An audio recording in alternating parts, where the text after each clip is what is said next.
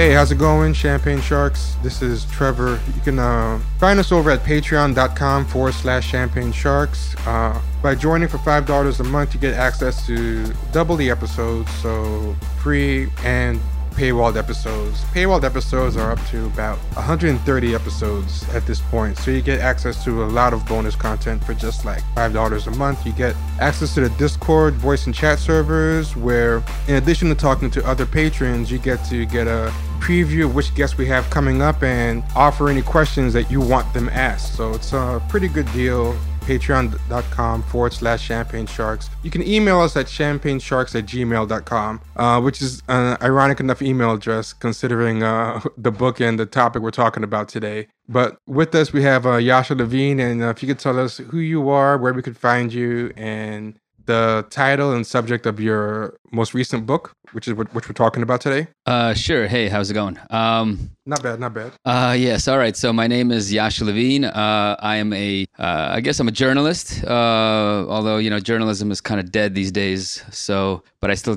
I still try to be a journalist. Um, and I'm an author of a book. The latest one is called Surveillance Valley: The Secret Military History of the Internet. And as you can probably tell by the title, it's uh, it's a it's a history of the internet, and it's a kind of a unique history of the internet because it uncovers the sort of the backstory of where this technology comes from, uh, a story that you actually won't find in any other um, any other book or any other history book about the internet, and and that backstory has to do with the origins of this technology in sort of the counterinsurgency campaigns of the of the, of the Vietnam War, and generally the kind of uh, the sort of, sort of counterinsurgency mentality of the American political establishment back in the nineteen sixties and nineteen seventies that really was looking for a way to manage populations to, and to manage strife and manage wars abroad, uh, and but also wars at home, uh, to kind of spy on people and watch what they're doing and kind of figure out what, what the hell is going on. So the internet comes out of that, and I tell that story.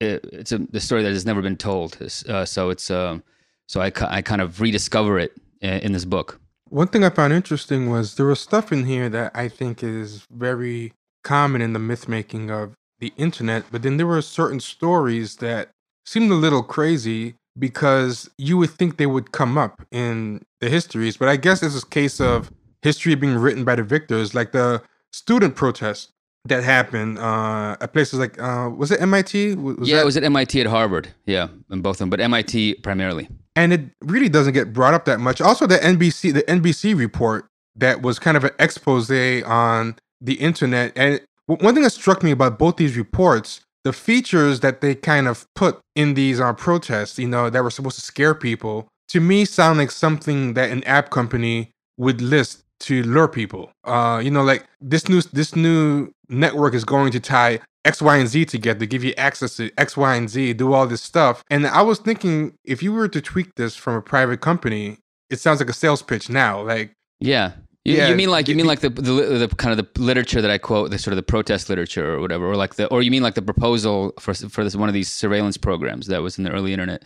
Yeah, I mean, uh, yeah, I mean, you mean like you mean like it's very current. It sounds very current, like it could be today, right? Is that what you mean? It sounds very, it sounds very current, but it also sounds like something that now would titillate people. Like you know, mm. if someone says you can get access to all this information about different people, all these services. In the old reports, they kind of made it sound like this is something to scare you shitless. Whereas yes.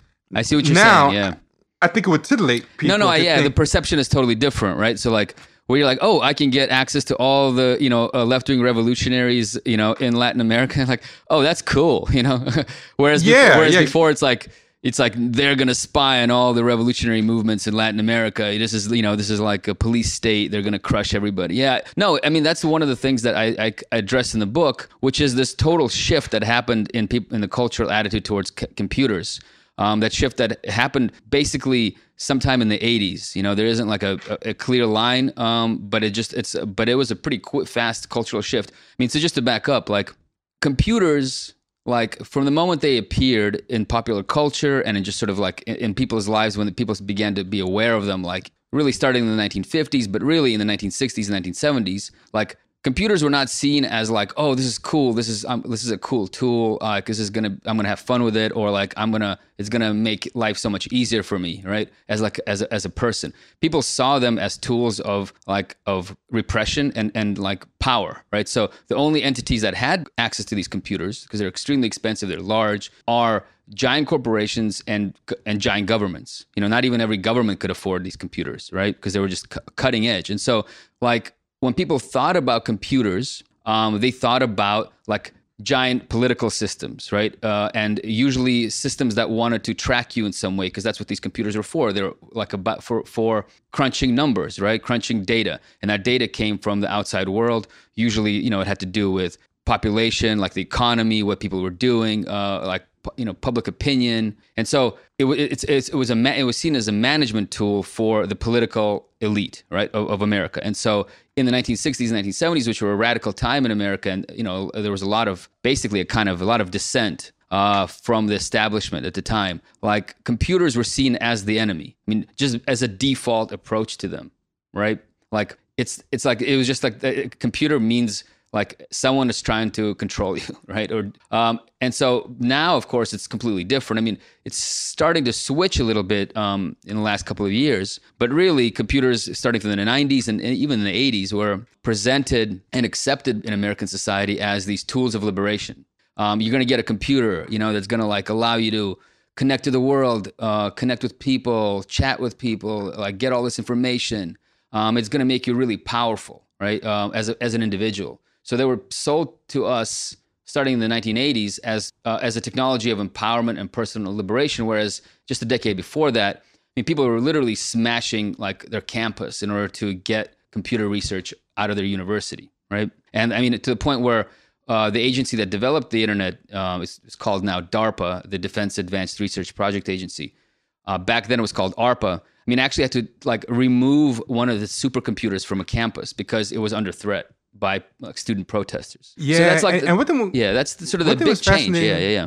Yeah, one thing was fascinating about that part about destroying the uh, computer is like I feel like now people will go crazy if they didn't have access to the uh, internet, like like uh, on a campus. Like if insta- if social media and the uh, Wi-Fi went down on the whole campus, I think that's what you would need to actually start a campus-wide protest. Like no, totally. Like people yeah, wouldn't yeah. want these. Yeah. yeah, people want wouldn't want to destroy the network and the computer. They would want to destroy the campus if it was uh, deprived for them. Like like one thing that jumped out at me when you it's described fun. that thing where they want to destroy the computer and there was protest over this idea. The internet is jump forward to the future, and one of the most nefarious, one of the most nefarious, in, in a lot of people's minds, uh, internet project that was similar to this with data mining. Facebook got its start on a campus. As something used by uh, students, or students oh, were mm-hmm.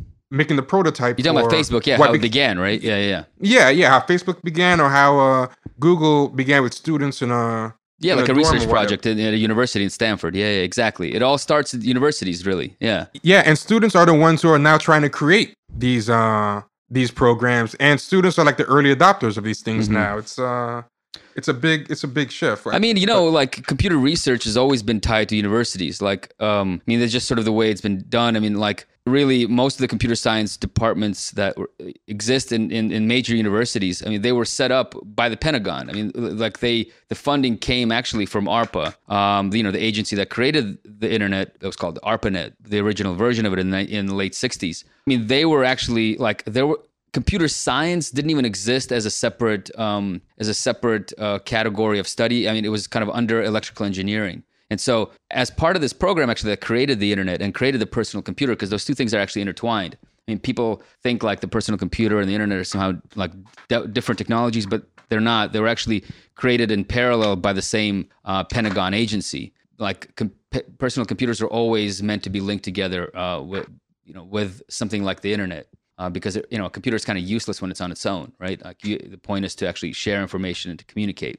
Like it set up most of these computer science departments as part of that program, uh, with with like ongoing grants and funding that the Pentagon provided. And so it's not surprising that you know when you go like thirty years ahead into the future and you get to companies like Google or Facebook, I mean, they come out of computer science departments. And so it's uh, it's it's not surprising because those things are like the hotbed of where this technology came from and the whole purpose that why they were created is to, to develop this technology.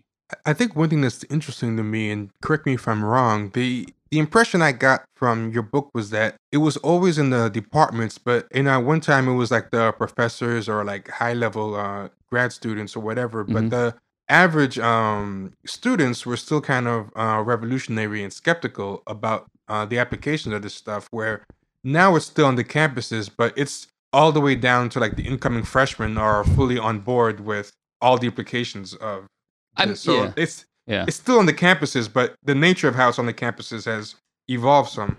Yeah, no, it's true. I mean, like, I, I'd say I, you kind of have to, I think, it's a good point you're making about, like, the, the different ways, right, that people are approaching this stuff. Like, it's completely, almost oblivious or completely accepting. I mean, it's not, like, surprising, I guess, because the internet has, you know, become much more... much more than what it was when it first was launched. I mean, at first it was this pretty rudimentary way of connecting these computers and connecting computers and like the various software that allowed you to work with data, to communicate. You know, it was pretty rudimentary stuff uh, at the time. And of course, you know, the internet is now is not just that, like, it's not just a tool of the government to spy on you or to like process uh, surveillance data and to share it. Uh, it's just like, it's part of modern life, right? I mean, people can't date if they don't have the internet. People can't fucking order food if they don't have the internet. Uh, you know, like people can't get music, listen to music or watch movies or um, read books, right? Like we're like, you know, hang out with their friends and like decide what to do like tomorrow, right? I mean, like, it's like, it's just, yeah. it's sort of a platform that underlies just life, you know, and, and like, you know, in all of its mundane kind of aspects. Um, So like, uh, so it's like, it's, it makes sense people would rebel and, and like are totally on board because like, I don't know, they, what the hell would they do without it, right? Um, it's it's so important yeah, to them. It, yeah, it's true.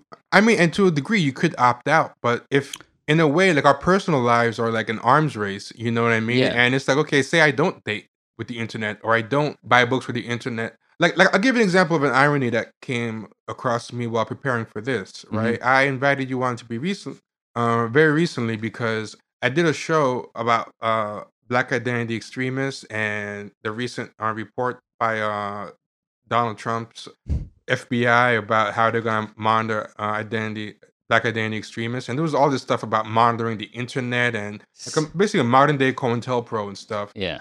And based on that show, somebody said, hey, you should read uh, Yasha Levine's book. It's really good. And it's kind of ties into that because it's about surveillance and the internet, which is some of the stuff they were proposing mm-hmm. in that memo. It was a... It was a leaked memo that uh, the Young Turks did. And so I invited you. I got your book through Kindle, and I got the um, Audible version, like you know, th- th- through the internet. I yeah. listened at like three point five times speed while using Google Docs to make notes.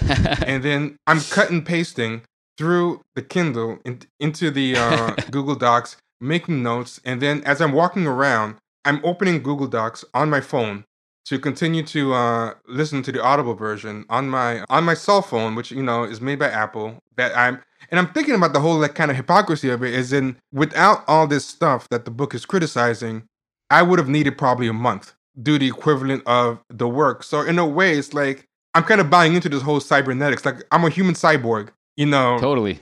To to do, and I'm sure to a degree. As a journalist, if you don't opt into this stuff, you can't function. Yeah, I mean, you know, I think, yeah, totally, man. I mean, look, I mean, even to, so, I mean, to continue your story, I mean, we're talking through the internet right now, right? I mean, yep, I'm, exactly. I'm, I, I got like a one computer in front of me. I got another, I got an iPad in front of me. I got my, I got my iPhone to to the right of my computer. I got my iPad to the left of my computer. You know, I got like, yeah. I got like another computer upstairs. You know, I got like, I mean, I don't know. I got like, you know, there's an Apple Watch somewhere. I mean, it's ridiculous, obviously, right? I mean, but but but yeah. I think it. I think this opt-out dichotomy is not the right way, because it's just it's it's kind of a it's kind of a bullshit argument. I think. I mean, not you, not that you're making it. It just that's sort of like always. Yeah, the, I understand. The, it's always like what people say. Well, it's like you you uh, you know you criticize like you know you know I don't know B P. Oh well, do you drive a car? You know, like or do you use you know? It's like well, yeah, I know, but like so. But we the point of you know the point of history books and the point of journalism. And the point of this stuff is not to like to pretend like to to f- figure out ways to sort of disengage completely from the world, because that's actually not you can't do that. I mean, you can try to hide, but that doesn't yeah. actually change the world around you, right? So it's like, in fact, I kind of addressed that in the book a little bit. There's a whole commune movement, right, that tried to like sort of create a new societies and to unplug from the world, to drop out, right, and to like and like, but that doesn't you don't really drop out because you can't like. you know, you can't drop off the face of the planet, like where we all live. Like everything that happens around there still affects you, even if you don't pay attention to it or build a wall, right? Like you can't really build a wall. You still, we, sh- we share the air that, you know, like things just, we live on, in, on one, on one, on one planet, in one society, really a global society. And so like everything is interconnected. And so the point is to just sort of like try to understand what the, where the stuff came from and why it acts in the way that it does, right? Like why, like this technology functions in a certain way, why it, it's used in a certain way, like why certain people in, in society have power over this technology and why we actually have no power over, the, over this stuff, right? I mean, we buy all this stuff, we use all this stuff, but like we have no say in actually what we're using, right? So like they're just creating this stuff for us and giving it to us or selling it to us. And there's actually, we have no like ability to control that or to dictate what shape it takes, right? Like we can be, yeah. you know what I mean? Yeah. And so like, so I think- No, no, just, no, no. Yeah. I, I, I totally know what you mean. And I think uh, the reason I bring all that stuff up is I think one of the um, quote unquote uh, traps of it is that it does give you genuine uses, like yeah. the promise of cybernetics, which you bring up in the book, or the, the promise of like the utopianism, that guy, what's his name? Uh, Licklider? Uh, there's Licklider and then there's uh, uh, Norbert Wiener, the, the original yeah, cybernetic Nor- guy. Yeah. Yeah, Norbert Wiener, the original cybernetics guy, and, and Licklider, who uh, was even a more messianic believer in the power of the internet. This idea that you can fuse uh, people and technology into like these uh, cyborgs, it's not one hundred percent bullshit. Like there really is um, positive like leveraging uses of a technology when combined with people. And of course. And it's, yeah, and that's what I think makes it tricky is how to get the most positive use out of that. But totally, it's really gets tempting. You can see how those students changed over generations to get um, seduced by it because, like, like I think the lesson of your book is that you have to be conscious of it. You can't just walk in uh, blind. Yeah, totally. No, and and like and why? You know, and yes, exactly. You can't be blind. I mean, look, cybernetics is is I think there's a lot of truth to what to to like this the conceptual framework of that, right? Which is that like in the sense that on some level, you know, we're these kind of strangely evolved, like biological. I mean, I don't, I don't want to say machines because it's like it's a bit of a loaded thing. But we're like these, like these kind of creatures, right? That like we don't even know why the hell we exist, uh, and we interact with this like larger natural world around us that's also like exists for not clear what the purpose of it is, other than the fact that it just exists and wants to reproduce itself, right? And we're like in this sort of like connection to the world and to each other, and we and a lot of that is like about information, right? So we like you know uh, we respond to in- inputs, and we like you know um, and we sort of sh- there's a lot of transfer of actual information between people and between like the world, and so you can create these artificial machines that sort of work in symbiosis with like the, the natural world, right? And we've created them. I mean, I mean you know like any tool tool is a kind of a cybernetic thing, but like we've created them. You know, we have G P S, you know, that guides us, you know, to where to go. We have all these computers that like are like right now we're talking on this podcast, you know, I'm sending my voice through this machine that's attached to my hand. I'm holding it, the mic in my hand, you know, like through a wire, uh, wi- then wirelessly to some, you know, like across the, you know, mo- I'm in L A right now. So like you're in, what, in Brooklyn. Uh, yeah, exactly. And so like, you know, like that's a pretty, that's a cybernetic, like that's a, we're almost like gods here, right? Because we can talk across this vast space. Um, it's kind of, it's amazing. Um, and so uh, it's, it's yeah. interesting yeah. you use the God analogy because that's like a constant through your book, even in the early ARPANET Licklider days is this kind of messianic view of the internet. Like I was surprised someone even in, involved in the military had such a messianic uh, utopian view. I just figured that was more like a, a modern thing, and the original guys just had a goal they wanted to get done, which was counterinsurgency and stuff. But even in the midst of that, this messianic zeal, and with one guy was even literal. Like he kind of fused the messianic view of the internet with his Christianity. That guy Kevin Kelly at the yes, um, yeah, the guy who's one of the uh, found, found, found, like the kind of the original editors of uh, Wired magazine. Yeah. Yeah, it's a constant kind of stream that there's a sense that the super network uh, that the internet allows you to create is somehow like a pathway to either communing with God or becoming like a new God. Uh, yeah. I think so. You have a quote, Sergey Brin even says like a search engine in his mind is like the mind of God. Yeah, no, I know it's true. It's like, it's yeah, it, it, it the, the, the sort of the utopia dystopia thing runs through the whole, like, you know, it basically that's sort of the, the larger theme of the book is like a fa- failed utopia, right? Um, like, or failed utopias.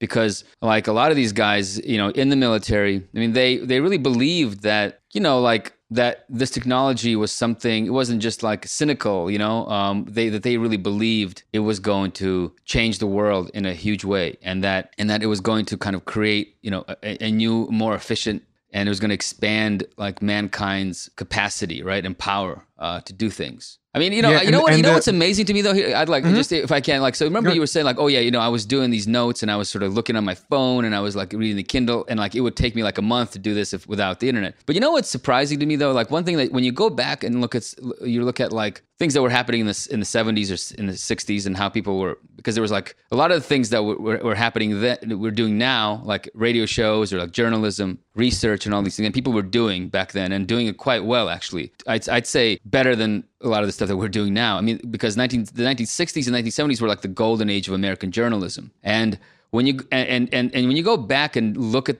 like the stuff that was being produced, I mean, it's like it's really high quality, thoughtful stuff. I mean, obviously not all of it, but like um, especially towards technology, you know. So and like and and every story, you know, took a long time to report, or took longer. You know, you'd have to talk to people, you'd have to like go to the library, you'd have to go to the archives. But then you were expected to do less, you know. So people weren't as burdened with things, right? So, yeah. yeah. And so and so it gave people like a space to sort of like uh, integrate things and to, and to look around and to search for things and and and to not be on this hamster wheel. Because I, I know that like even in my own, you know, I'm I'm I'm what what am I now? I have to I have to count it every day. I'm thirty-eight years old, right? So in my own like journalism career, I've noticed how like as the internet kind of sped up and like the the the, the, the demand for breaking news, a constant cycle, you know, that that's on always is increased. Like the demands and and and the like the the The, the output that's demanded of journalists has also gone up. And so journalists just generally have like less time to do stuff, and,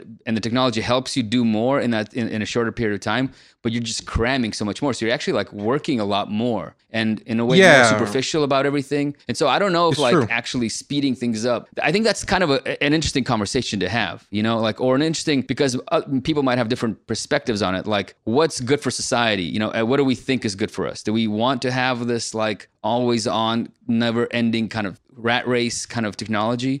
Or do we want like this kind of technology that that works with a more of a natural kind of rhythm of, that that people are in, you know, and that gives people some space? But like we don't really have any say over this technology or how, how it's designed. I mean, it's designed by these giant companies right now, right? Like and yeah. basically backed by the national security states. So the way that this technology looks, you know, right now to us is basically designed by these forces over which we have no control. And so because like, you know, Facebook wants to make money off of you and spy on you, it creates its product in a certain way, you know, like, and because like, uh, you know, Apple wants to make money off of you in a certain way, it creates its sort of, you know, like computers in a certain way. Um, the way that Google wants to make money off of you, it creates its own products in a certain way. And like, it's, they're designed to be addictive, right? They're designed to siphon up all your, all your data. Um, they, they want you to be on this technology as much as possible, you know? Um, yeah. And, and, and they're designed to work with each other, which also makes them, um, hard to escape, because the convenience of how everything syncs, I yes. think, is another thing. Yeah. And, and so, I mean, I think it's like really kind of about, po- I mean, one of the things that I, I mean, like I,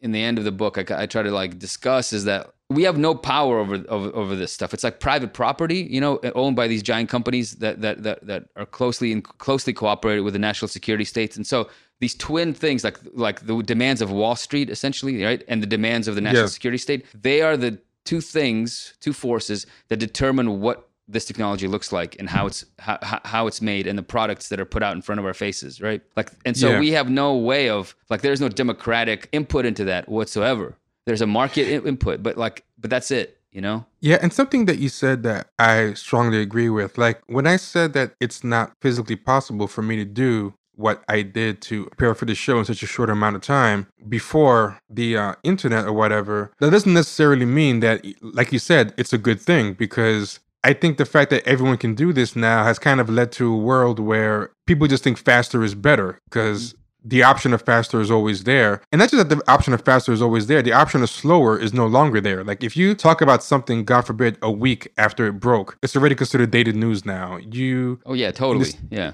Yeah, in this era of click-driven um, things. And uh, like there's this old saying that says uh, like great minds discuss Uh, ideas, average minds discuss events, and mm-hmm. like small minds uh, discuss people. But I think it takes time to talk about ideas. You can't, you know, to develop an idea takes time. Mm. And in this microwave popcorn um, culture and this technology that enables that, all our journalism is about now is just what happened, not why it happened, what larger idea does it uh, tie into. You know, it's just about people and events, and it's hard to kind of get uh, journalism about, you know, what ideals are being threatened by this. Like that expose on the internet in nineteen seventy-five by the N B C guy, I forgot, I forgot his name. I feel uh, like Ford you wouldn't Rowan, really find yeah, that. Ford Rowan. Yeah, yeah. I feel like you wouldn't find that today in uh, N B C profile. No way, it would man. Just be like, no way. Yeah, I mean, no uh, way. Uh, like network television doing an actual. I mean, you know, he spent weeks reporting that. Maybe, maybe even months. If you if you factor in like you know the the, the sources that he had to cultivate like back in the day, like you know just so that people would trust him and come to him with this stuff. You know, to have actual reporting. A story that was reported by a T V journalist, like he went in and like actual did work, you know, and got new information. It wasn't just some like thing that came to him, right? Like something that just, you know, someone gave to him, some scoop or some like commentator, you know, making some allegation about somebody. I mean, that's, it's unheard of, you know, like, so when you, when you watch this thing, you're like, wait a second, this is uh, nineteen seventy-five. He's talking about the internet, and he's talking about the internet over a period of three days, like on primetime yeah. oh, oh, news. Yeah, yeah, that's nothing. Three days, uh, and like, and like, and then straight. Like, and he's actually talking about the technical how it works. He's like actually there like diagrams and stuff, you know, on the screen about how like like what's different about this technology, why it's you know relevant. And it's like, wait, you don't get that kind of discussion about the inter internet today, you know, like about how it's made. And so, and, yeah. and projecting to the future about like the implications of it all is nuts. Yeah. Um, I want to get into the nuts and bolts of your book, but before I do, I want to ask like a bigger question about the book. Like, how has the reception to it been, like, uh, that, that you found, as far as like from your peers and from other people? I mean, it was, reception is pretty good. I, like it, it got like, you know, it got, I mean, it, it, it well, I'll tell you, I mean, it, there's, there's been two, there's been kind of, let's say three categories of three categories. So you can, you can like, sorted into three different categories. One is that people are very supportive. They, people like the book. Readers generally are very positive about it. You know, like people, there's people in some, just the sort of the, the general, you know, reader is, seems to be kind of into it because it's, it shows them this kind of forgotten and uh, buried history of the internet, and, and, and helps explain why, what the hell happened and why we got this kind of ugly internet that we have now. It's dominated by spies and it's dominated by giant corporations. Um, there's people who are like, who, you know, historians of the internet, or people who are who are kind of activists in the internet space, or journalists who are like very much uh, in sort of in connected to this sort of utopian idea about the internet. They've been not very happy with the book. So I've had some reviews, um, you know, that like really tried to poke holes in my in my in my argument or in my in my in my in my research, and to, and to say that actually I'm like, you know, conspiratorial. I'm like, I'm, I'm kind of like making, connecting dots where they don't exist. Um, mm, that's exactly uh, what I want to uh, talk about. Uh, because yeah, I, I got. I'm glad you said that, because I got a sense myself that there was something personal in some of those reviews that I saw. Like, like it felt like when someone believes in a religion, by you talking about it, they feel like you're attacking it. Uh, um, some of the reviews I, I've read, I felt were whether deliberately or not, didn't seem to quite kind of be on point. And and I'll, I'll explain why, but I'll let you mm-hmm. continue. Yeah, yeah, no, no. I mean, no, please. I mean, I'm curious. Yeah. Okay. Oh, okay. Like like I read this one in The Guardian by uh, Andrew Anthony, and he was he was saying like it was conspiratorial, but he was kind of accusing you of stuff that I didn't think you were kind of quite doing in the book. And it kind of made me think, okay, where is he coming from with this? Because he was kind of saying that, like he says, what does this um actually mean? What are America's military interests? What's going on? And to me, and you might correct me, maybe I'm wrong, I didn't get the point that you were trying to say there's this nefarious conspiracy with a very specific behind all this. If anything, people have kind of lost the plot. Like it's just kind of a whole bunch of different people with different goals. Sometimes the goals are kind of bullshit, like how the, was it ARPA? Like in Vietnam, um, how those people kind of, yeah. It started out with intelligence, but then after a while, the inmates were running the asylum and nobody even, people were just generating information, more information than they can use. And everyone was just trying to get contracts and stuff their pockets. Yeah. Like, like, like I think people kind of want an overarching narrative with a villain and a, a clear blown plot. And I didn't really get the idea that you were trying to say there's some giant overarching plot, more so much as there's recurring disturbing themes that are ripe for exploitation, it keeps leading to the same place a lot. People are ignoring the potential abuses that can be had. Yeah, I mean, yeah, I mean, that review is ridiculous. I mean, it's almost like the guy didn't like. I mean, first oh, of all, did you read that? Did, did you read that one? Um, you mean the, the Guardian one? I think so. I think I know which yeah. one you're talking about. Yeah, it's like the Guardian one. I mean, it was like he read a different. It was like he read a different book. Like like he was critiquing it for something that it wasn't trying to say. Yeah, and that it wasn't even guilty of. Like, it was very weird. Yeah, I mean, like, it's just, look, it's like, it, I mean, basically, I'll tell you what his problem with the book was. I mean, what's the unstated problem, right? Uh, it, and that, yeah, unstated is, it's basically, to him, it's like too left-wing or something. You know, like, it's basically too um, critical of sort of uh, American sort of empire and uh, Amer- America's sort of uh, flexing of its muscles abroad, and uh, this uh, this American obsession with dominating not only sort of the world, but like its own population, and just this this paranoid and exploitative mindset uh, that that like runs through, you know, the, the entire book, and really like is at the heart of the uh, at the heart of the internet. I mean, the internet, it really is like came out of the out of the Cold War, right? It, it, it came out of America's paranoia about like the Soviet Union and about the, the spread of communism everywhere. I mean, that's kind of a big reason why the internet exists, um, because of like because yeah. of the paranoia. And so he does a, he, I mean, so what his problem was, I'm sure, is that it was like, it's too critical of America, it's too critical of American corporations, it's too critical too critical of America's military, blah, blah, blah, you know, like, oh yeah, just, you know, big deal, you know, like that kind of... Yeah, that, yeah. And, and there was even a line in it where he says, uh, they, you know, he's critical as long as it's in the West, yeah. you know, as in like kind of saying that, oh, you're... Uh, I should be criticizing China or something, yeah, like if I'm... Yeah, yeah, yeah exactly. And it was kind of weird because you weren't giving China a pass at all. It was just a weird... First, it was very superficial, but it was kind of endemic what we're talking about, this popcorn microwave... Um, Uh, culture where it's like this thing was more interested in just keeping people from reading the book and making up whatever it had to rather than actually yeah. taking the time. I felt like before somebody who didn't like the book would have tried to make a good faith engagement in the book, try to take it down. Like, like I feel like that used to happen more often, whereas now it's like, I just want to say something negative about this book and I'll I'll bullshit if I have to and lie.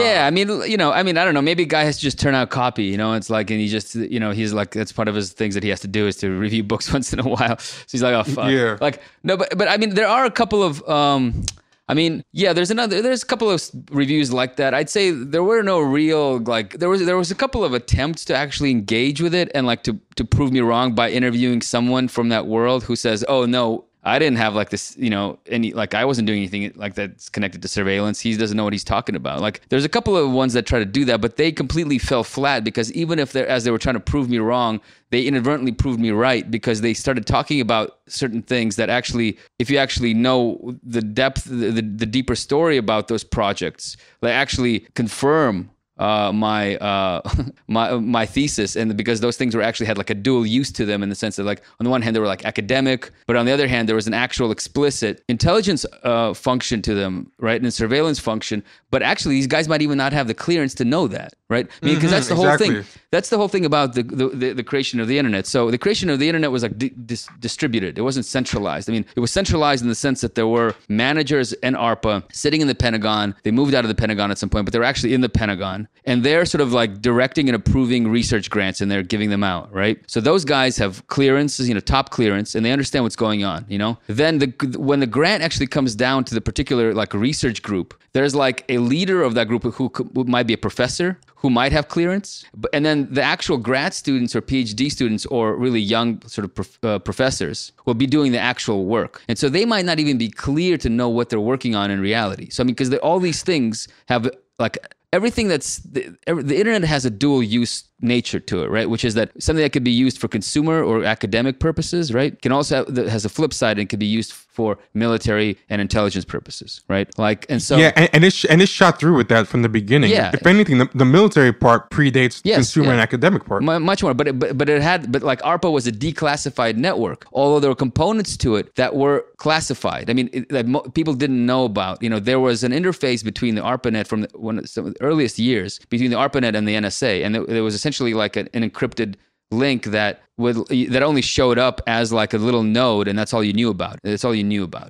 But so the internet could be used by as like a pass-through network for encrypted and secure communications and traffic. But but like, and I think yeah. that, so so like you know, so a lot of these people who try to like disprove me or uh, by talking to someone, what what ha what ends up happening is that they talk to someone who has like a piece of the puzzle. They're genuine, you know. They they're saying what they know, and like I believe them, and and I don't like you know I and it, it's interesting. But there's like you know when you're when you're writing a history and you're looking at things from a historical perspective, you kind of try to take the whole picture and try to you know. integrate the different parts to it of it. And, and, and the internet has always been this multifaceted project that has both classified and declassified uh, aspects. And like no one, no one person, especially people who are like on the ground building this stuff as uh, in, in, at, in university campuses as engineers, like they don't really have, not only just, they don't have one of the, the technical, like big picture, they don't have maybe even sort of the political and, and kind of perspective that's even allows them to see what the hell's, you know, like, so they're kind of blind on, on, on a lot of levels. And so it's, it's, and it, it makes, it makes them kind of angry when you, they have someone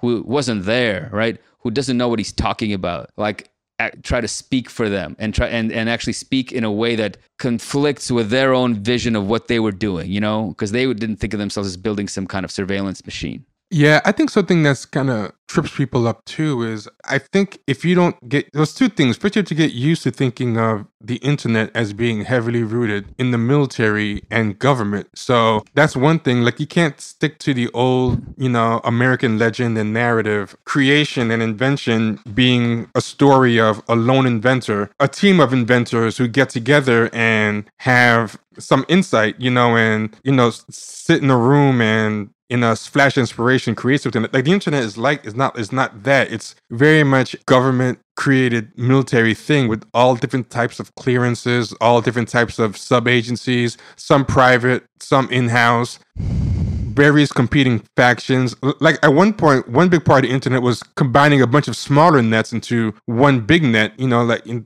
a bunch of independent independent uh, networks that were created independently and trying to make them all communicate with each other. Yeah. Which was, was it T C P I P? Yeah, T C P I P. It's thing? Taking all the different, yeah, because there are different kinds of, um, different kinds of networks. Yeah. So it's like, I mean, that, an internet is like a, a network of networks essentially, right? Yeah, yeah. Exactly. exactly. Yeah, yeah, but, yeah. But, but, but, but some people, even when they understand, okay, this is a government thing, the second thing is you have to understand how government clearance actually works. And I think movies kind of fool us about this, where they think clearance levels and declassification levels are like a linear thing. So it's like mm. there's a person who's on level C is only clear to this level, but the person who's on level B knows everything below them, and the person above them, everything, like a mm. nice, neat, linear umbrella. And it doesn't like work that way. Someone could be in the top of one organization and not know what somebody in the bottom of another organization. Totally. Like government is a lot less. I think conspiracy theory is the comforting thing that makes us think that there's someone at the very top of it all uh, with government clearance who has the full picture of everything. And you just have to gradually work your way up to them. And I, in real life, there's stories like the F B I and the C I A both uh, working with Bayard Rustin. The F B I is surveilling Bayard Rustin, and the C I A is working him as a agent. And neither knew. The other was uh, totally. working. Even even the top person in the F B I had no idea anybody in the C I A was using uh, Bayard Rustin as a agent. Like yeah. history is full of this weird left-hand doesn't know what the right hand's doing. Top guy in one place has no idea what the bottom guy, even the president, this thing's declassified from the president. This thing's classified from the president that he doesn't know about. Yeah. It's, no, exactly. Yeah. yeah. I mean, and like, and then, and then you get to totally, I mean, like there's, I mean, there's so many big parts, you know, the, the federal government and like the, the security apparatus is so huge that you, I mean, there's no way, I mean, like people know, and even on a, something like the internet, which is again, distributed over many different universities, has different programs, Um, and like, and the rationale for something actually might not, it might, it might only be half the story, right? Like, um, it might be true, but it's also might be another story of how this stuff is, is, is like intended to be used. And I mean, one, exa one great example is like when, um, the first sort of European connection that the ARPANET made, um, I can't remember the date exactly. It's in the seventies at some point. Um, early seventies. It was like, oh, we're going to support this uh, research project that we have. Um, I think it was in Norway, where we're monitoring um, uh, seismic activity, you know, earthquake research. It's like, oh, it's purely academic, blah, blah, blah. And so like it got an ARPANET connection, one of the earliest that went overseas. Like, it turns out that the actual, that whole thing was a front. The, the seismic research was a front. I mean, it was getting seismic data and it was being used by some academics, I believe, but it was actually a front in, in a surveillance program that was designed to spy on the Soviet Union and to make sure that it complied with the treaty that banned um, underground nuclear testing. So the U S and, and Russia signed, uh, the Soviet Union signed, you know, a treaty banning underground nuclear testing. And so America was like paranoid. It's like, oh, what if it's testing, you know, and, and like in secret, right? And so we're going to like yeah. put all these different um, seismic sort of um, like, uh, you know, monitoring uh, stations that monitor things for underground Uh, like vibrations, right? And try to figure out if it's if it's from an atomic bomb. And so the ARPANET from its early days was actually part of it, what it was a surveillance ne- network to spy on the Soviet Union to make sure that it wasn't, uh, it was complying with a, with a treaty. And so, you know, like that is a surveillance network. I mean, so, so, and the ARPANET was just like the pipe essentially, right? So like you could connect pretty much anything to the ARPANET. It doesn't matter what kind of sensor you connect to it. You can connect a microphone, you know, and spy on people that way, or you can create a seismic, you know, connect a seismic center and, and, and, uh, and, and connect it to the internet and send the data. So the internet is this connective tissue that can connect any kind of computer. And so, And so like, but that was like when people were working on that, like not everyone understood that that was an actual, you know, military, top secret military surveillance project, you, you know? So like... Yeah, yeah. You mentioned that the guy, uh, Licklider, gave a memo particularly to assuage people's fears that they might be working on something military to kind of uh, put them at ease. Meanwhile, that's exactly what they were doing, but he knew some people might have a moral objection to that. So even from the early days, there were people kind of being misled into not knowing what they were working on, which I think adds to this idea that the idea you can just go to somebody who worked on something and necessarily get the full story is has never been true in the history of no, totally. Any of this. Yeah, and especially, you know, you're dealing with like you're dealing with engineers, they like to build stuff. I mean, for instance, like I remember I know a couple of people that used to work at Google um and like I remember like in two thousand and before I even started writing this book, like a couple of years before I started writing it, like two thousand and God, I can't remember what the year was, maybe twelve. You know, he was like a top level guy at Google, was working on an actual A I algorithm to do like opti- um, to do visual re- recognition of objects, you know? And very smart guy, you know, PhD, like came up with his own stuff, came up with his own way of kind of uh, doing this kind of recognition of objects, which is very hard to do, apparently.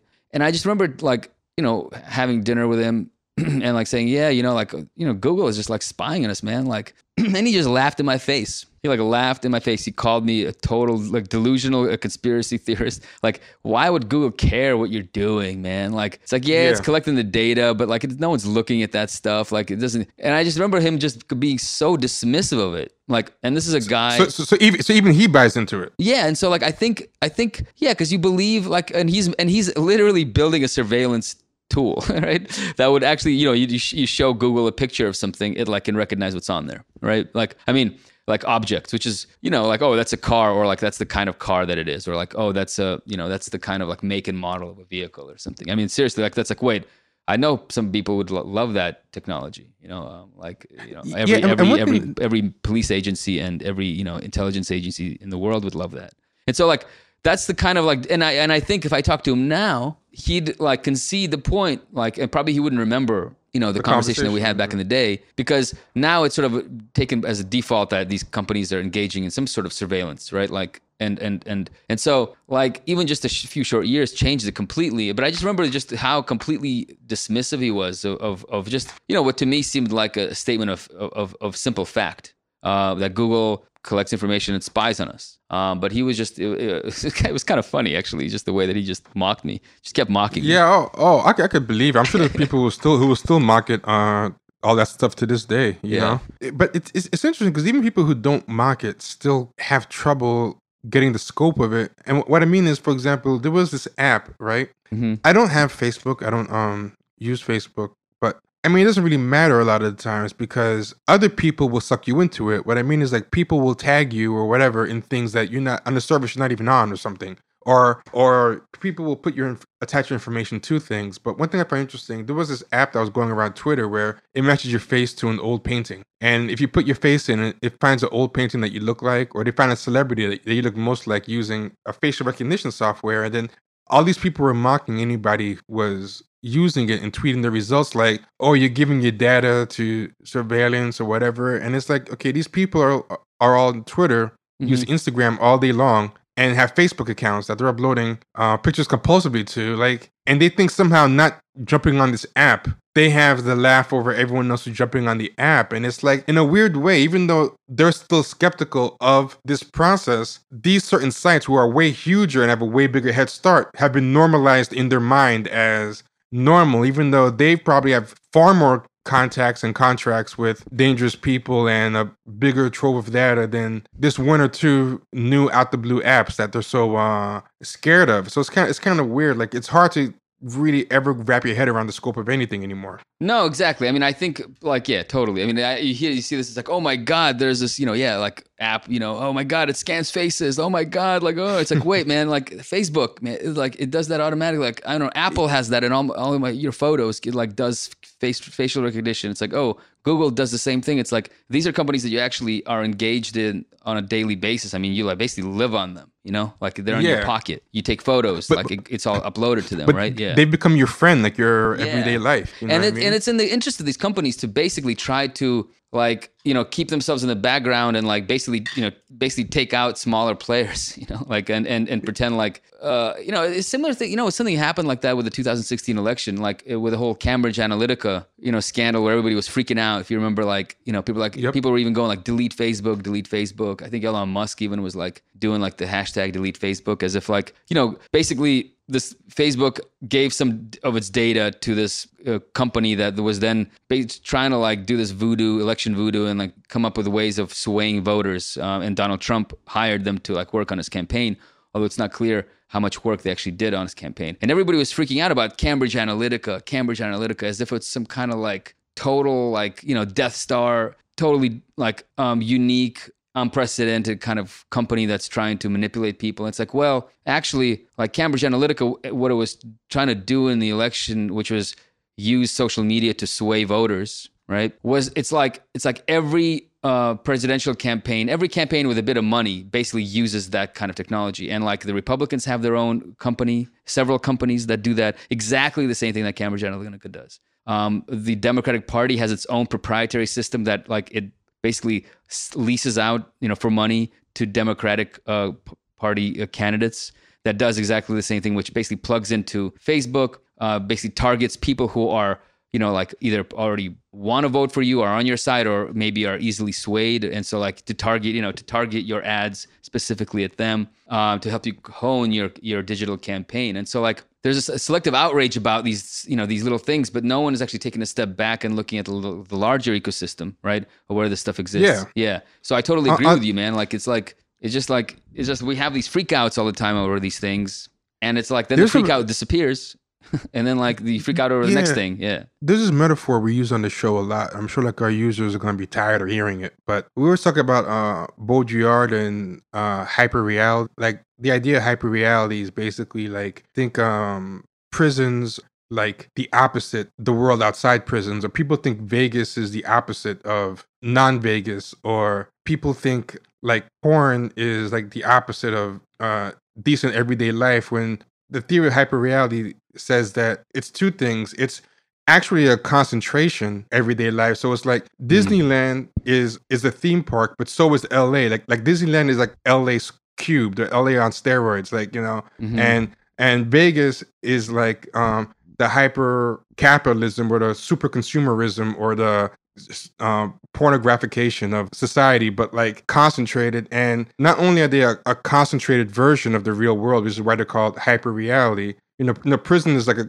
a hyper concentrated version of the surveillance and policing and uh, state oversight of the regular world. Like, not only are they a hyper concentration of it, the comforting fiction of it is that it allows us to think we live in the opposite. Like, you mm-hmm. know, the existence of prison makes us think that we live in the opposite of prison, not that um, totally. we just live in a diluted version of it. That, you know, pornography allows us to uh, deny how much of our everyday lives are permeated by uh, pornographic values, et cetera. And yeah, I think and sexuality Cambridge and Analytica, like that, yeah, and, and sexual yeah, desire think, and stuff like that. Yeah, yeah, totally. Exactly. Yeah. I think yeah. Cambridge Analytica was like a nice, convenient target. Like, if we get nice and outraged about this and treat it like it's the opposite of the rest of the internet, it allows us to continue to live our everyday life surfing the internet blissfully, nice and fine, because this Cambridge Analytica is like the blip, the weird opposite, like misuse of the internet, rather than it's pure internet and what it could be used for in its like most vile form. And it's yes. And the internet is shot through with it. Yeah, totally. I mean, yeah, I mean, that's so, you're so one hundred percent right about that. Exactly. Like, it's like, rather than it being something aside, apart from the internet, and, and it's, it is actually like just the normal manifestation of what the internet is, or tries to do at least. Because I think, yeah, the other side of it is that most of the time it spectacularly fails. I mean, like... Yeah, exactly. That's the other thing. It's like, we take these things on there like, or like, oh my God, they're saying that they can like, you know, sway voters to voting for Donald Trump by doing this like, you know, matrix of their desires and cultural preferences. And they can like pinpoint the exact message that will like push them to Donald Trump. It's like, that's bullshit. You know, like, you're not going to like... They're just, that's just a marketing pitch, you know, for to people who are kind of gullible, you know, to people who are paying for this. Right. And and so like, but people are taking them at their word, um, because I think a lot of this big data stuff is actually just, you know, a bunch of just like, it's just con art, con, con artistry stuff. You know, it's like you're basically selling people something that you might be able to meet by, you know, ten percent of the time, you know, but you make all yeah, these huge I totally claims. Agree. And like, yeah, you, a lot see of it, it, yeah, yeah. Yeah. A lot of it's junk science, but the one thing they are good at collecting a very, very hyper-specific data. It, it, it, the part where I think they fail, and I think your book kind of makes this clear, is they're not always good at making their behavioral science promises of what they can do with the data pan out, but the collection part, mm.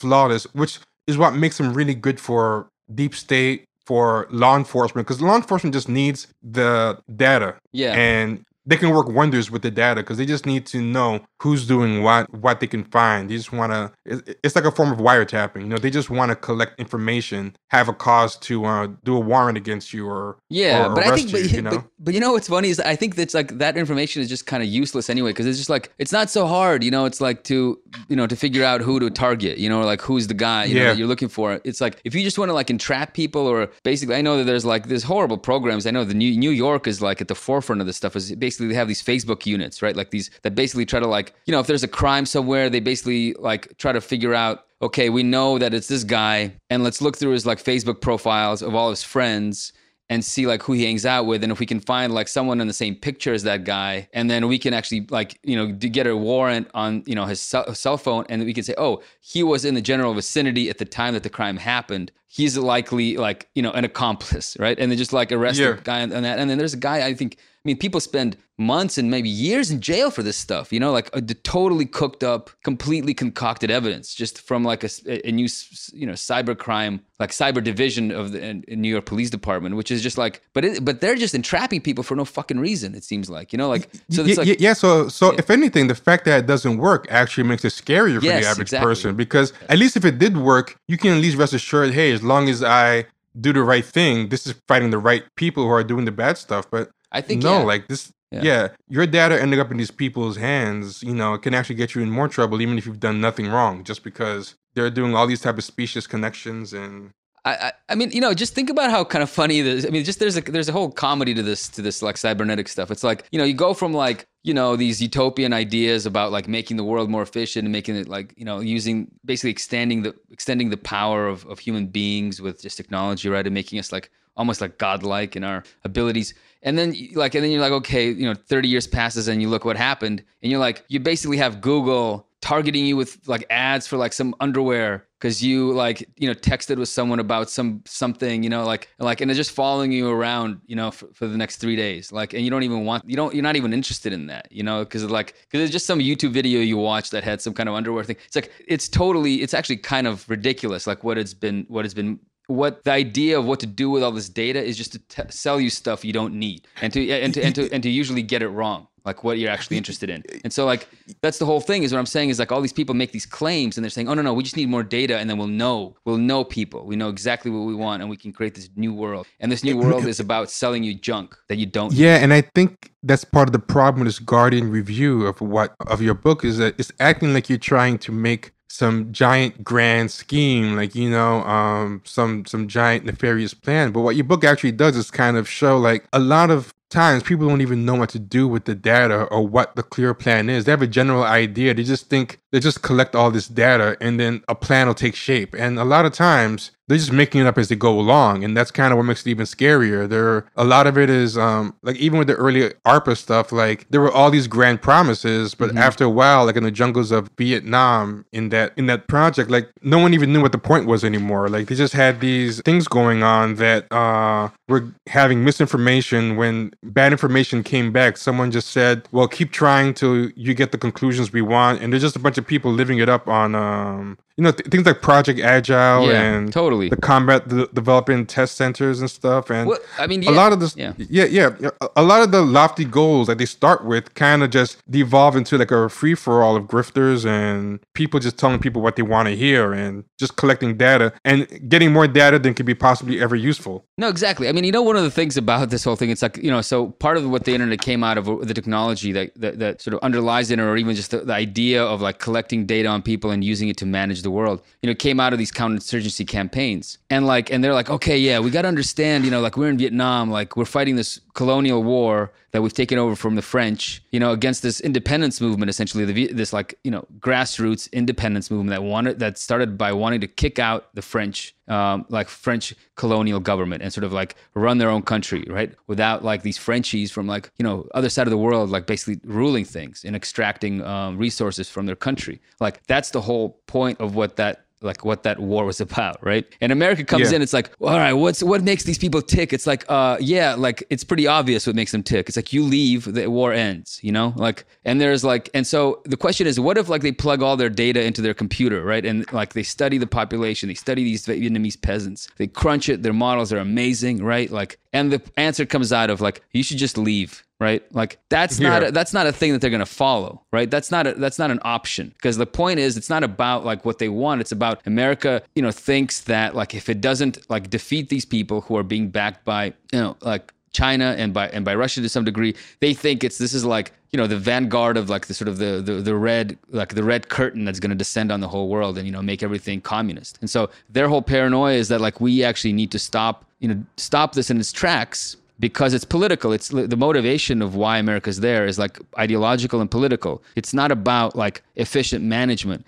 Yet, like, you know, the whole point of this, like of this, of these data collection programs that were targeting, you know, Vietnamese people to try to get to understand what made them tick is sort of like busy work in essence, right? To give um, cover to already a predetermined policy, right? Which was to try to defeat the sort of like communist-backed, right? Um, insurgency and, and rebels, re, re, North Vietnamese uh, army, right? Like that was predetermined. That's a political thing. It has nothing to do with the data. No matter, no amount of data is going to change, you know, the actual decision that was made at the top politically, right? And so, yeah. And so I, w- w- the way that I see this stuff is frequently you see these, you see these programs and you see all this data collection is actually just a veneer, pretty thin one, for just like trying to give rational and irrational sort of um, uh, justification, right? Science-based justification for a predetermined policy. And so if you have things that this, that this model says, wait, uh, maybe we should just get out of here. Like that's not, that's like, that's not an option that's going to be programmed into that model. You know what I mean? Yeah. Uh, and, yeah. W- w- yeah. One thing I love is all the uh, names of different programs like Igloo White and, and, uh, yeah, like ARPA, DARPA. I, I feel M K O, like there's so much yeah, work. Yeah. Yeah. yeah M K O, like there's so much time spent in making acronyms. They love that stuff. stuff. Yeah. Yeah. Oh, there's so there's so many different like acronyms that morph into other acronyms and code names. I forgot the name of the thing that Operation Ranch Hand. Oh, Ranch Hand. Uh, yeah, that's an evil one, man. Y- yeah, it's a really evil one. That's Project the- Agile. Yes. And it's like you can see how you kind of lose track of everything with all these different projects have sub projects, and this is something that I love. Like Igloo White ran for um, five years. Total cost five billion dollars, about thirty billion dollars today. Widely praised, you know, um, huge program. And then the guerrillas l- simply learned to confuse the sensors with tape recorder truck noises, bags of urine, and other decoys, which provoked the release of countless tons of bombs onto empty jungle uh, corridors, after which they just traversed at their leisure. Uh, yes. You know, which which I thought, you know, was was kind of funny that they just found these simple ways to just uh, using bags of urine and stuff to just uh, counteract this thirty billion dollars five-year No, totally. It's, it's like it's it's. I mean, it's almost like, because you know these these engineers that are making this. I mean, they um, they must have an extremely low opinion of you know of like people in Vietnam. You know, who are like who are yeah. like are they like that stupid that they're like, imagine like it's a sensor, right? It's supposed to detect movements through the jungle of the of, of sort of rebel forces, North Vietnamese rebel forces, and like you know, uh, and there's, you know, there's a sensor like that vibrates the ground, and so you can you know see if anyone's moving through there, or like smells people, or like listens to car you know truck noises.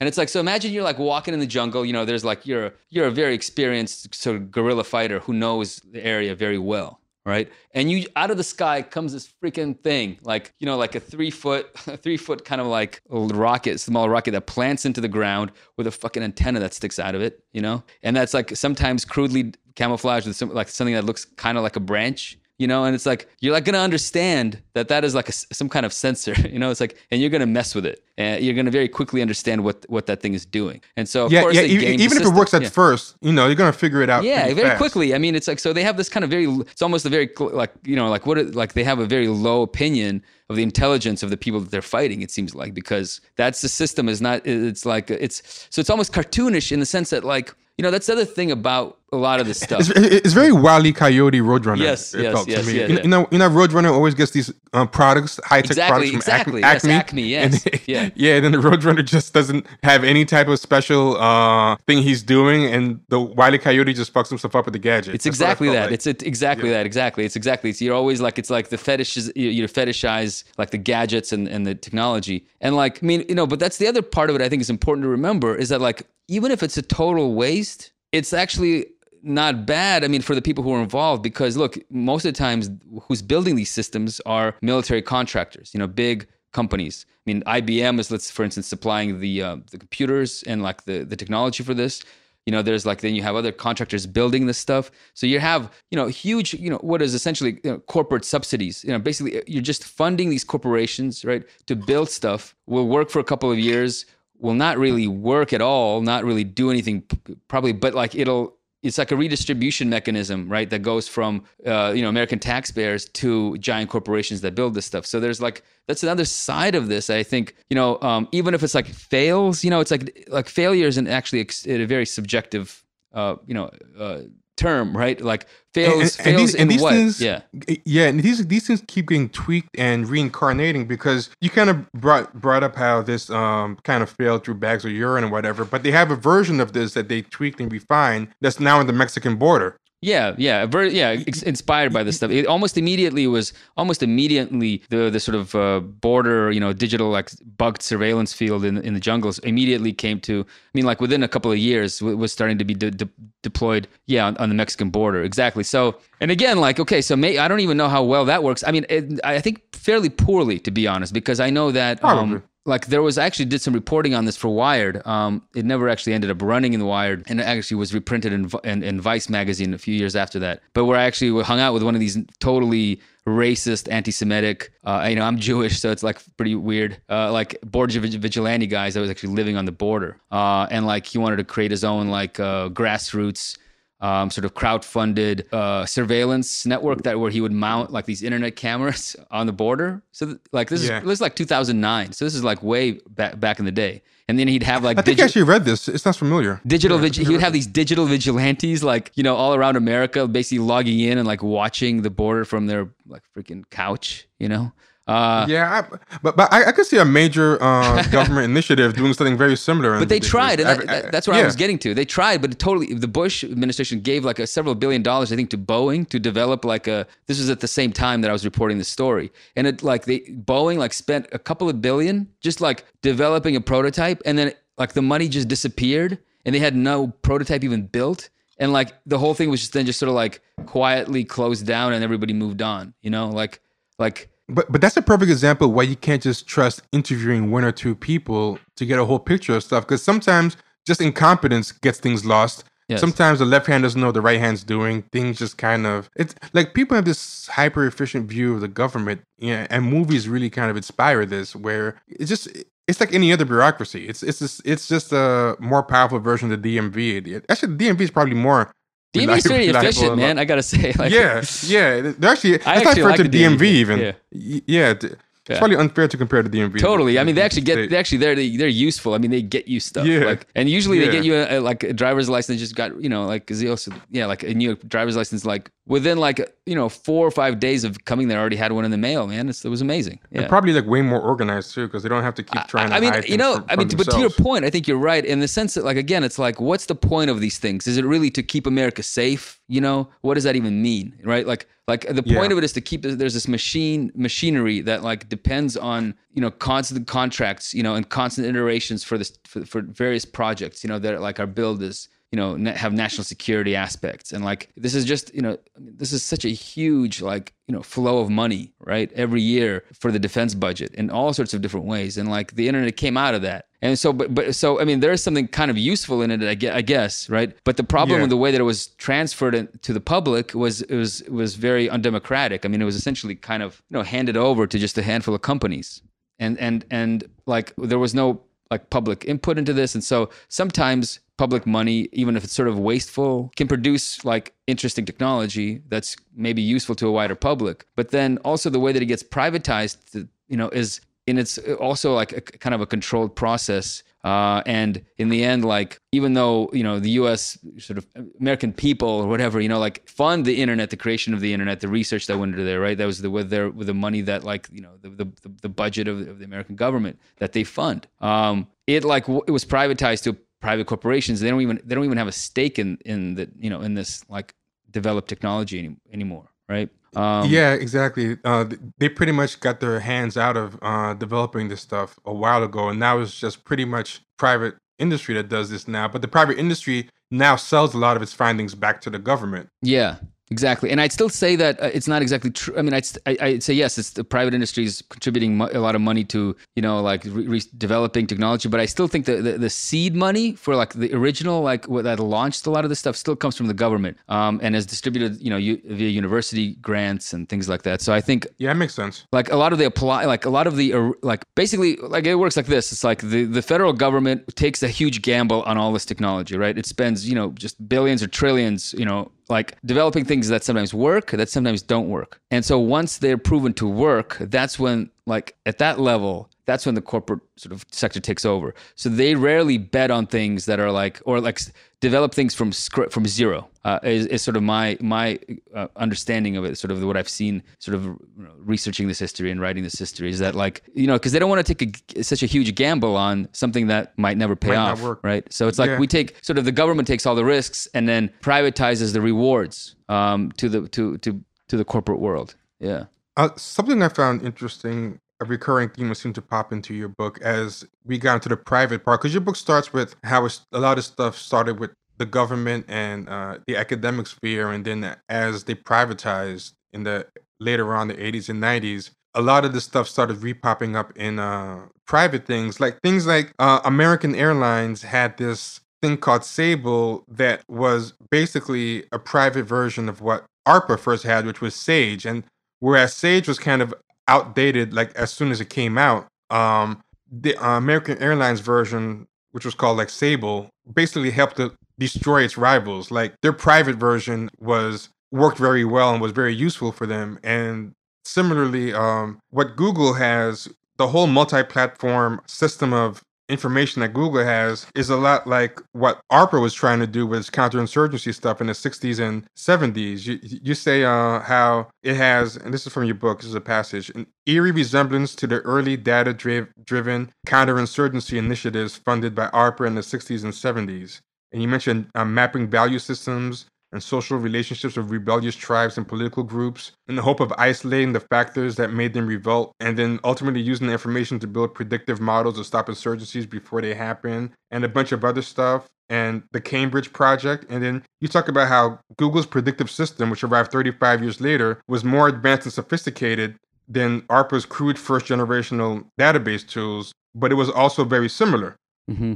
Yeah, I, I thought that was an interesting... Uh, theme that kept coming up in your book, that a lot of times private industry uh, for consumer reasons ends up uh, perfecting or, you know, expanding on ideas that, you know, were first tried and failed in the government. But then ironically enough, Uh, you then go on later about how Google just starts selling all this stuff, information, whether it's ulti- of ultimate use or not, to government and law enforcement agencies anyway. Totally. I mean, yeah. I mean, Google and is a is a is a military contractor, right? I mean, um, and so it's like full. It goes full circle. It's kind of like the way that these ecosystems. It's the way that, like, I guess, fundamentally, in the way in modern America, the way that like the technology transfer, development of technology and then transfer, uh, it works. It's like the government funds the original research that develops this technology, you know, puts a bunch of money into it, takes risks, obviously, because not all of it pans out. When it becomes like viable, it's basically privatized to this private sector. Uh, and then it's sort of developed as a, or as a product. And then that product is, you know, at times sold, you know, right back to the government,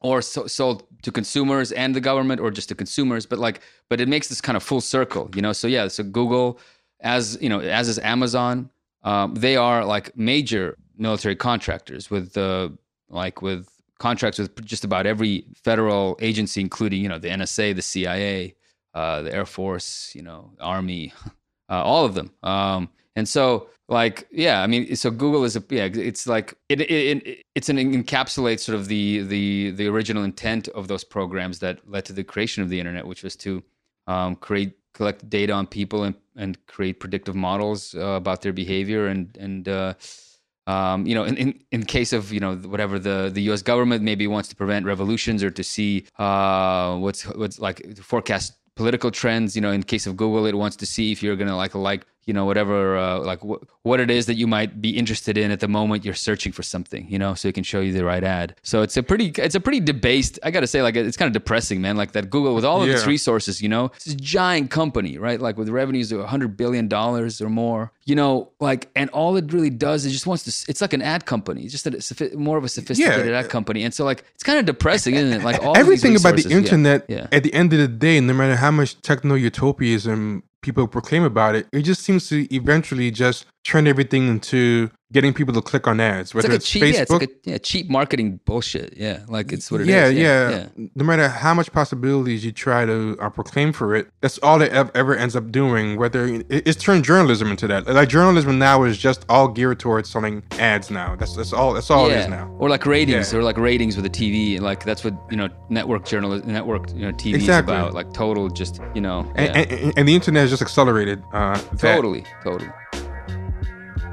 All right, y'all. So that is the end of part one. Go to, again, patreon.com forward slash champagne sharks or click the link in the show notes to get part two. Be good.